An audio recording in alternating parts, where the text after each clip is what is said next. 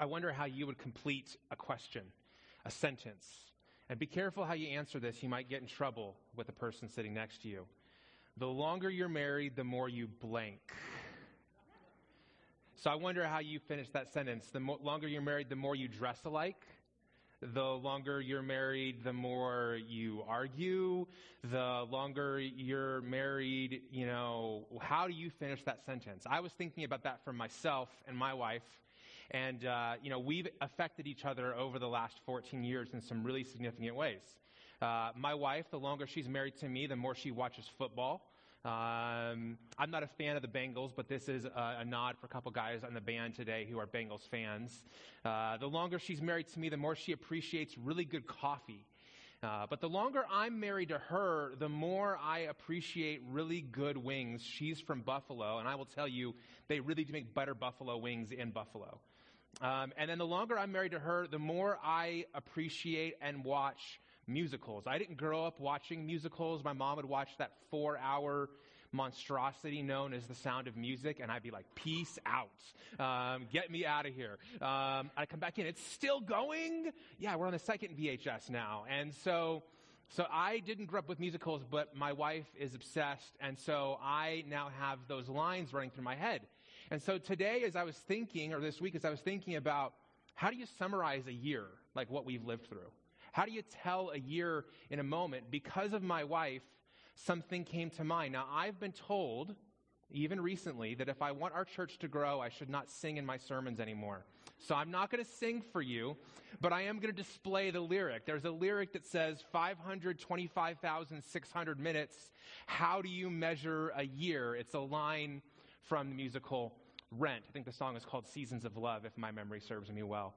And, and that's the song that I've been singing all week long. How do you measure a year? How do you summarize a year? How do you bring together all the things that happened in whether it's 525,600 minutes or 86,000 hours and change? How do you summarize all that? Because you can talk about the feelings that you had during that year, and some years more than others bring out certain feelings Uh, certain experiences, and we recounted some experiences there on the screen for you.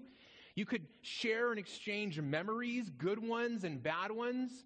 But eventually, what happens at the end of a year is a year becomes a story. And when we t- talk about certain years in the past, whether it's 2021 or 2007 or 1994 or 1983 or 1962, however far back we want to go, eventually a year becomes a story. And I raised a question at the end of last year, which was what kind of story will this year be when you tell it?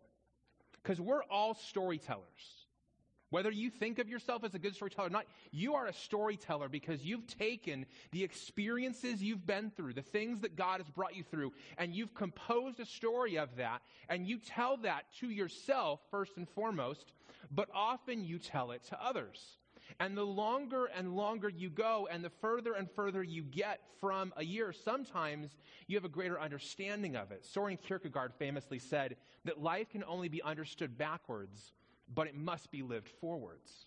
And so often we don't realize what's going on around us until we get some distance from it. And once we get some distance from it, we can see it differently. So I want to spend a little bit of time at the beginning of this message talking to you about the year that was 2021. And if I could summarize that year, which is hard, I summarize at least for Cornerstone in this way. There were challenges, and God was faithful. That's how I would summarize the past year for our church. Now, I gotta be honest with you, my temptation is just to focus on this part. To just talk to you about the ways that we saw God was faithful, to just tell you all the good numbers and the great stories, to show you the places where things were up and to the right. And, and that's a little bit of the temptation I feel even as a leader at times. Always bring good news, always tell good stories. But you guys are two things. One, you're smarter than that. And two, we've been friends longer than that. And you know that I tend to keep it real. So there were some challenges last year. This room was more full when we left it in 2020 than it was when we came back in 2021. There were some challenges that we went through in terms of how we did church together, sometimes relationships we had with one another. There were some real challenges. And so I don't want to make this a downer of a message either. I want you to see how God was faithful. So let's hit on a few things. Last year, we were one church in at least two places. We began the year meeting at Mile High Middle School and we were broadcasting services from here. We were actually recording them in advance. And so it was a crazy season. I would like preach a sermon on a Tuesday and record it, and then start working on my sermon for the following week, and then give another sermon on Sunday that was the old sermon, and then Tuesday preach the new sermon. And luckily, I got them straight most of the time, but it was a little bit chaotic. And some of you were watching online, some of you were watching in person. Here's how we started the year. When we started last year, 77% of our church attended online, and only 23% attended in person. So the vast majority of our church was online. By the end of the year, though, things had begun to shift, and 57% of our church was gathering in person, and 43% is online. And we're in roughly the same spot. We still have most Sundays over 200 people who are watching online. So it's still a huge number. And some of that's because we were online for longer than any other church of, of, size in this community. So people who were looking for online church, they found us early and many of them have stayed with us. Easter Sunday of last year was the first time in 13 months that we saw those numbers begin to flip and more people came in person than came online. But still today, I have people who I'll see and they're like, hey, I'll see you Sunday. And I'm like, yes, you will. And I won't see you because they're going to see me watching online and I'm not going to see them. And so if that's you, hey, good morning, how's it going? We were really excited, though, about the possibility to all come together. And so last summer, we gathered out at Prescott Pines Camp for an all church celebration, and God gave us perfect weather, which is often rare in monsoon season. But it was a great day, and uh, we did some baptisms that day, and I want to share with you one of the stories from that day. This is Michael's story. Michael says, Earlier this year, I ended up in jail for 100 days. There, I started reading the Bible when COVID became a pandemic, and when I got out, I started looking for a church to go to. And I wanted to be baptized. I was asking the Lord for a sign. I was walking along the Granite Creek Trail when I saw the Cornerstone Church at the middle school about three months ago. My spouse and I went in for the sermon. When I heard the pastor talk about baptizing, I took this as the sign I was looking for. I want to be baptized as a testimony of my faith. And this is Michael. We baptized him last August. And I don't know if we would have connected with Michael because Michael wouldn't have found us walking along the, you know, Granite Creek Trail if we were still meeting here in this place. And so we're grateful for how God used us in his life. Well, we came back to this place in October of 2021. And then we celebrated Christmas in a fun way with At the Movies. I put on tights um, first year I'd done that with you guys, and so that was a lot of fun. And we saw people make professions of faith, recommit their lives to Christ. It was amazing. Last year, you guys gave incredibly generously, and you gave almost $1.2 million to our general fund, which is incredible. That was more than you gave in 2020. It's a little bit less than we gave in 2019, but we saw some really significant recovery. And what that meant is that we were able to spend over $169,000 on missions last year which is just amazing. Yeah, you can, you can clap for that. We've put together a list of a bunch of stories and stats that we think will encourage you and inspire you. We call it our annual report. I had to grab one before I came up here, but you'll be able to take one per family as you leave. If you're watching online, you can head to prescottcornerstone.com slash report today or any day in the future and see a digital version of that. And we'll be talking more about some of those stats and those stories at our annual meeting later today, as Josh mentioned, at 1030 in the community room. That will not be streamed, and so if you want to be there, you got to be there. But I don't want to spend all of our time today looking back. I want to spend some time also looking at God's Word. So if you have your Bible, would you open up this morning to Matthew chapter 7? Now, if you've spent time around the Bible, you know that Matthew 5, 6, and 7 is Jesus' longest sermon. It's not that long. I'm going to preach longer today than Jesus did when he delivered this one. But this is Jesus' longest sermon in one sit, sitting. Uh, if you're new to the Bible, Matthew is right at the beginning of a section called the New Testament, and it's an account of the life and teaching of Jesus. And he ends this, this passage, this sermon, with a, a summary or a challenge that I think speaks to where we are today, to who we are as a church, and to what we've gone through in the last year. So, because it's God's word, I want to invite you to stand with me. You can follow along on the screen if you don't have a Bible. Kelly, if you can just click through these next couple. Beginning in verse 24, here's what Jesus says Therefore, everyone who hears these words of mine and acts on them will be like a wise man who built his house on the rock.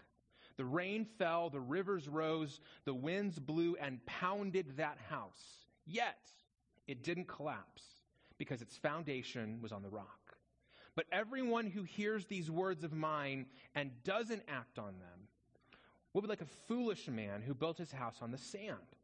The rain fell, the rivers rose, the winds blew and pounded that house, and it collapsed. It collapsed with a great crash. Jesus, we pray that you'd speak to us. We thank you for your faithfulness to us, and we pray that we would continue to follow you with boldness and courage. In your name we pray. Amen. Now, as I looked at Matthew chapter 7 this week, I saw some similarities between Matthew chapter 7 and at least the 2021 from where I sit. And so th- these are simple, but I think these are significant. And here's the first thing I think we learned from Matthew 7 and from 2021 that storms and challenges are inevitable. So it doesn't matter what year we're talking about, either in the past or in the future, there are going to be storms, there are going to be challenges. And, and that's the one thing that I would say is inevitable about this, this year. There's going to be challenges. That's just the nature of life in a world that is continually marked by sin, filled with 8 billion sinful, broken people. There's going to be challenges. And so when Jesus is here and he's saying, therefore, there's this man who builds his house on a rock and the rains fell and the rivers rose and the wind blew, this is not just like, oh my goodness, there's rain and rivers and winds. It's just, there's rain, there's rivers, there's winds. That's just life. And so I would encourage you that if, if you get surprised when bad and hard things happen, you need to reassess the lens that you're looking at life through, that there's going to be storms, there's going to be challenges. And I hope that some of the things that were part of 2021 are not part of 2022. Amen. I hope there's some things that are part of the last couple years that don't endure into future years, but the general dynamic of challenge and difficulty, I think, is just part of the equation. That's the first one.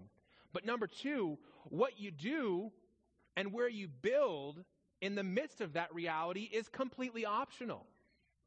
So we don't have the choice whether we can prevent challenges. If you're trying to create a life for you and your family and your kids that is devoid of adversity, you're going to fail. And you're going to be frustrated. You don't have that choice, but you do have a choice with what you do in response to that and with where you build.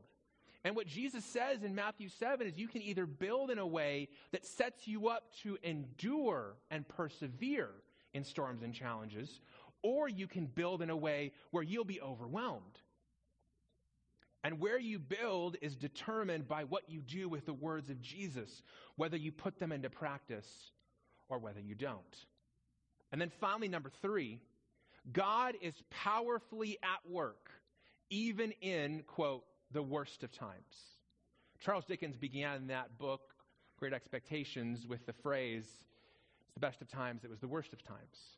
And we often think the best of times is where God does his work, and the worst of times is where God is absent.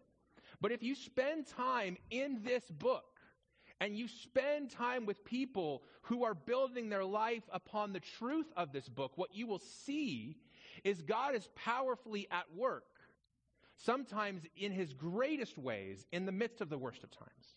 And I want to give you some examples, and these stories are also found in our annual report from people who are part of the Cornerstone family. Here's Sarah's story. She says, We moved here in 2018 and we left a church family of 10 years. Many of you, a few weeks ago, raised your hand that you've moved here in the last seven years and you've started over. That's Sarah's story. Yeah, you can raise your hand now. Have you moved here in the last seven years? Raise your hand. Hold it up. Okay? Say about half of you. Okay? That's Sarah's story. We left the church of 10 years and I was isolated and alone. I requested prayer our first Sunday here, and before I knew it, I had a phone call from Jen Myers, who's our children's director, and I was in a small group. I felt so welcomed and so seen. They have become a second family. When 2021 came and the worst year of my life happened, that's the storm, I never once felt alone. I really don't know what we would have done without our group. It's an honor and blessing to be able to do life together and to be there for each other. So, what Sarah did is in 2018 and 2019 and 2020, she built her house on a strong foundation. That when the storm came, it didn't blow her over because of the people that she was around. Then we have Penny's story. God works in such awesome ways. A coworker introduced me to Cornerstone during my hardest times recovering from some major surgeries. I would listen to Pastor Scott's sermons at night. I'm glad that she says it would give her such comfort. To me, it give me insomnia, but on Sunday mornings, though, my husband got interested, and now he's always excited to listen as well. He's reminding me of when church starts. We're early risers, and we get everything ready to go for us to appear virtually. I will forever be grateful. So again, Penny was going through a hard time. She ran into a coworker who introduced her to Cornerstone, and God began to work. And then finally, there's Joshua's story. I lost my job a couple months ago. Hard time. On a particularly difficult day during that season, I came to the church office for prayer. I met with one of the pastors. During that conversation, the topic of baptism came up, and I had never been baptized as an adult, but I always thought about it. I was kind of scared of getting up in front of everyone, common fear with baptism, and making that public proclamation. Through conversations with a couple of the pastors and the sermons leading up to the day of my baptism, things solidified in my mind, and it became clear this was my next step. I have put my faith in Jesus Christ as my Savior, and God has provided me with a new job that is meeting my financial needs. I pray that my life continues to honor Him. See, in each of these stories from our midst, with people who you sit with every Sunday or who are also watching with you, they made a choice in the midst of the storm to put the words of Jesus into practice and that storm did not overwhelm them. God used the circumstances of that storm to transform them. There were challenges in their life, and God was faithful. And so the question that raises for the rest of us is what will we do with the words of Jesus? What will we do with the words Jesus has spoken to us. Like Jesus says at the end of Matthew 7 24, therefore, everyone who hears these words of mine and acts on them will be like a wise man who built his house on the rock. So I just want to say to you, I don't know what the rest of this year holds. My name is Scott, it's not Nostradamus. But I will tell you that there are storms and challenges ahead. If we were sailing, we would be heading for choppy water. So, what are you going to do with the words of Jesus? And are you going to build your life on the rock? I want to show you where Cornerstone's name comes from. It's in 1 Peter 2. If you've got a Bible, you can turn there. I'll also have it on the screen. If you don't know why our name is Cornerstone, I'm going to show you. We renamed our church about 20 years ago. We were started as the first evangelical free church of Prescott which is quite long. Um, it's hard to have an, a URL that long when you're online, and so it was shortened over time to Cornerstone Church, and it's because of this passage. In 1 Peter 2, Peter says, As you come to him, a living stone, rejected by people, but chosen and honored by God, you yourselves, as living stones, a spiritual house, are being built to be a holy priesthood to offer spiritual sacrifices acceptable to God through Jesus Christ.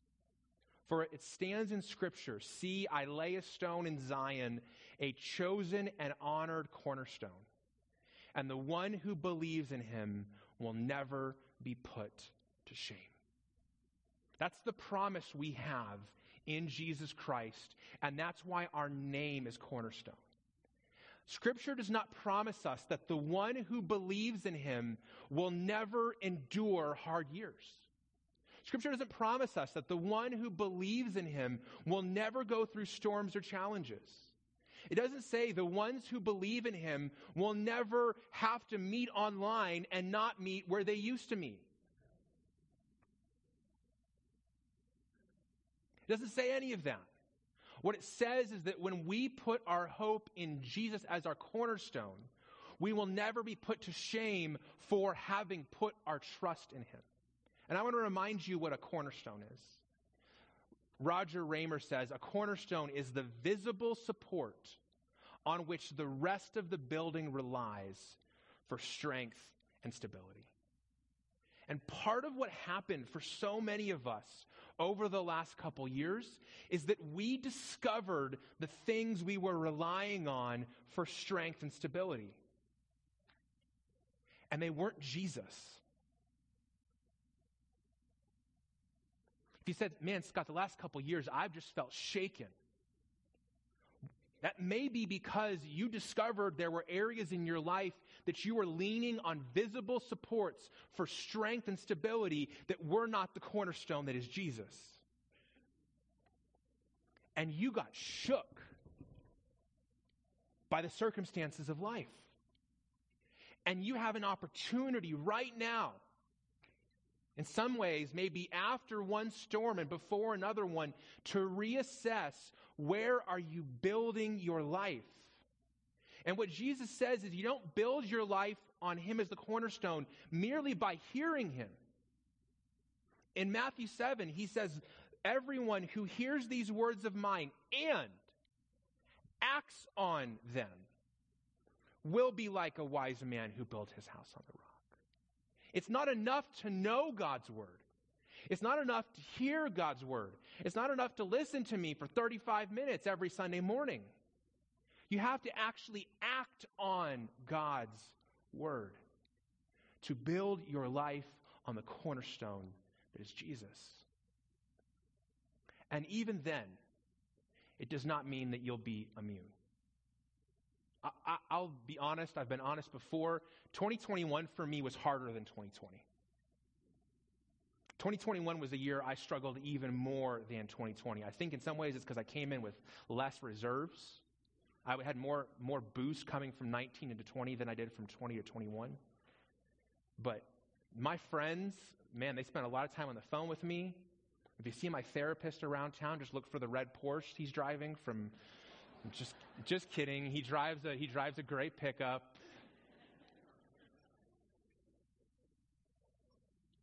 But I was one of the 38% of American pastors in 2021 who gave thoughts to quitting. Because this has never been an easy gig. But when you add a pandemic, racial unrest, political tensions, uh, everybody being an epidemiologist or thinking they are one, and everybody taking every single issue as a primary issue that you should break relationships over. It gets wearying. And then you add in all the spiritual stuff. I, I, don't believe that Satan is behind every bush, but I do believe that we have faced significant spiritual attack. Then you add the fact that we're in a culture that is becoming increasingly hostile and post Christian. And you mix that cocktail together and you bake it, and it becomes difficult. And what I've found is that you can't prevent that hard stuff from happening. You can, you can do your best and work your hardest and be as genuine as you can be, but there still are hard things. But what we do have in front of us is the choice of what we're going to do with the words of Jesus and the promises he's made to us. Let me put it this way you can't prevent the challenges, you can't eliminate the headwinds, and you can't predict the attacks, but you do get to choose what you do with the words of Jesus. And what I have felt called to do again and again in the last year is turn and say, hey, I am going to put my, my hand down on the cornerstone that is Jesus for my strength and stability, because if he doesn't hold, I know I won't. And again and again, Jesus has not given me this crystal clear vision of the future. But what he's done again and again is said, Scott, I'm not going to tell you what's coming a week from now, all I'm saying is, this is what you're going to do today. And then I get up the next morning, and he's like, and this is what you're going to do today. And I have found myself depending on Jesus in a more day to day way than I ever have before.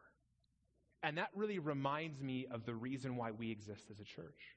Our mission is to help people take their next step with Jesus. And we believe that everybody has a next step. Now, most of us would like Jesus to reveal our next 10,000 steps. That's what a lot of you are hoping today on your Apple Watch. You're hoping to get to 10,000 steps. We don't exist to help you take your next 10,000 steps. Because Jesus doesn't always promise us that we're going to know our next 10,000 steps. We want to help you take your next step. Because often what Jesus says is, My word will be a lamp to your feet and a light to your path. Not a floodlight to your future, but a lamp to your feet. And I want to encourage you today, we'll talk about this in a second in more detail, but I want to encourage you. Some of you have gotten stuck in your relationship with Jesus because you want Jesus to reveal another next step other than the one he's already revealed to you. And Jesus isn't going to reveal to you your next three, four, and five steps until you take the one he's already revealed. This past year, we got clear on our values, the, the way that we do what we do, and we talked about these things submitting to Scripture, even at a time when Scripture runs counter to the winds of culture. Surrendering to Jesus' agenda when Jesus has something in mind different than we do. Pursuing health together. And that's meant, you know, I joked about going to therapy. That's meant me making sure that I'm taking care of myself. Because if I'm not healthy, none of my relationships are going to be healthy. And yet, I need other people. Sarah shared that story about her group that she only got through this year with other people. It isn't just pursuing health, it's pursuing health together. We, we fight for simplicity so that we can keep the focus on transforming lives and not just being busy at church. We talked about we value empowering the next generation, even at a time when it's been more difficult to be the next generation than ever before. Practicing unity in a divided world. Oh, that's an easy one. You know, we t- chose an easy path with that one. Equipping people to live out their faith in public because it's becoming harder and harder to live our faith out in public, so we need to equip you for that. And then getting uncomfortable for Prescott and the world because it's not about us. It's the best line in Rick Warren's book, Purpose Driven Life. 35 million copies, but I mean, he could have just stopped with the first 10 or 12 words. It's not about you, your purpose. It's not about you. God's doing something bigger than us. So, we talked about God's word, we've talked about who we are. Let's talk about what's next for us. What's next for us? One of the steps we know is next for us coming out of the next couple years is we're going to be, begin pursuing a facility. We believe that we are not going to be a church that's portable forever. Now, I don't have any um, things in my. You can you can clap for that. Other than my phone and some mints, I have nothing in my pockets today. And that part of me is, is, a, is a, a testimony to you that I'm not holding anything back. We don't know a place or a when. We don't have, a, you know, ace in our back pocket that we're not telling you about. All we know is coming out of the last two years that there are limits to being portable forever. And especially if there were ever, ever to be a pandemic again, it would not be easy. And so we're going to begin taking steps in that direction. And when we know more, you'll know more. Number two, empowering the next generation. We're going to spend some intentional time this year reaching young families. This is the part of our church that was hardest hit in the last few years. Because when you're watching online, it's great if you're adult and it's hard if you're a kid. And so the area that we saw the biggest losses in terms of people was not equal generationally. The weight of that was on our young families. And you can't empower the next generation if they're not actually in your church, if you're not actually in relationship to them. And so we're going to be really intentional this year about reaching young families, which gives us a segue to our next one. Our hope is to hire a new student pastor and a new executive pastor this year. We're continuing our search for a new student pastor. I don't have anything to report to you today, but we are excited about where we are in that process and the conversations we're having. Pastor Josh moved out of that role last fall to move into the next steps role, as that video showed, and so we're looking for a new student pastor. Pastor Clovis will be stepping out of his role at the end of next week, and we'll look for a new executive pastor. We're going to take some time. He's been in that role for almost 10 years, and so it's time for us to step back and evaluate where are we as a church, what do we need, and once we have some clarity around that, we'll begin to look forward. I would encourage you, though, to remember, because some of you guys call us and send us emails. Have you guys found anybody yet? Um, when is the last time you've been in a business in this community and have not seen a now hiring sign? And there was, a, there was a, an article on the front page of the Wall Street Journal this week, not Christianity Today, not Pastors Weekly, the Wall Street Journal, about the growing challenge of the gap between churches that are looking for staff and pastors that are looking for new jobs. And I will just tell you that it's becoming increasingly more of a um, uh, candidate driven market. If you've tried to buy a house in Prescott recently, it's like that, except churches are the people who are trying to buy houses.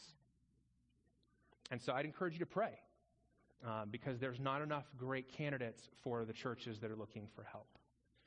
Also, we're going to continue to offer you more equipping opportunities. You guys took advantage of our theology class last fall. Almost 85 of you were there a couple weeks ago for our marriage conference. We're going to continue to offer opportunities like that.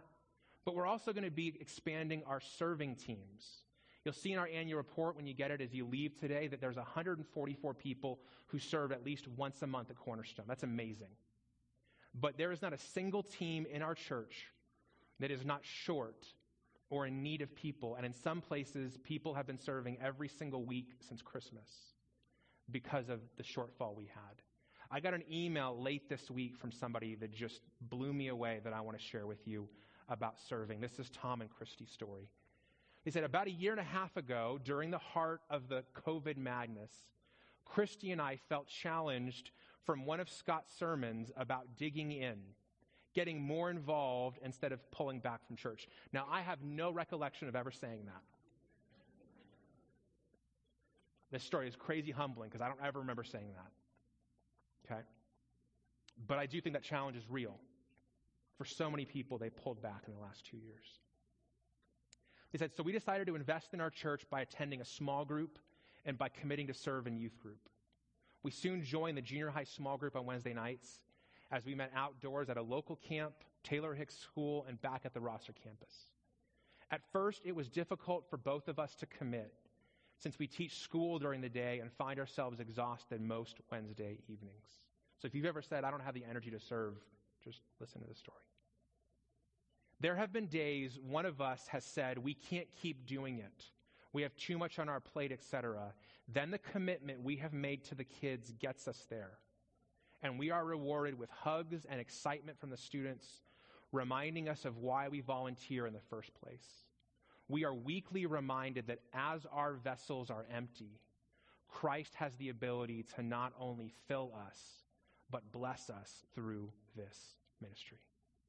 Loving junior high kids is the easy part. I'm not sure I believe that, but I'll just trust their, their word for it. If you're a junior higher in here, I'm sorry, it was an easy joke to make. They're so thankful to know us and be loved by us, and we have the blessing of partnering with them in their spiritual journey and watching their community be transformed by their authentic love for their Savior. Each week is a personal challenge to stay the course, but with the encouragement of the youth and the staff, we often leave more full than we came, full of encouragement, full of God's love, and full of excitement for what Christ is doing in the lives of these students. And I am so grateful for people like Tom and Christy, whose story could be replayed across our church.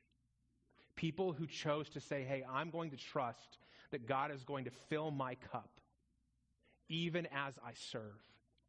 And that in serving, it isn't about me, but God uses serving others to fill me up. And so if you're not serving in our church right now, this is a pitch. You can scan this QR code you can email serve at prescottcornerstone.com. You can go to the connection table in the lobby. But that may be your next step. And I'd encourage you, God's not going to reveal another one until you take that one. A couple more things for this year to come. We're going to also be taking a trip again. We're going to restart our international trips this fall. We're going to go to uh, Mexico with our friends at One Mission. We went in 2018 and 2019. We took two years off, and we're going to go again in 2022. And then we have some really special plans for the fall of 22 when it comes to For Prescott Month. So, just for some review, we know our mission, what God's called us to do help people take their next step with Jesus. We know our values. We know who God's called us to be, those eight values. And we, are getting more and more clarity on what's next. But before we close, I want to talk about you. What is your next step? Now, I often give you next steps, and they're all written there. And if I hear your pages turning over right now, you're going to discover that you're going to have to help me today. The work is going to be on you. You're going to have to finish each of these three sentences. If I put what Jesus said into practice, I would blank.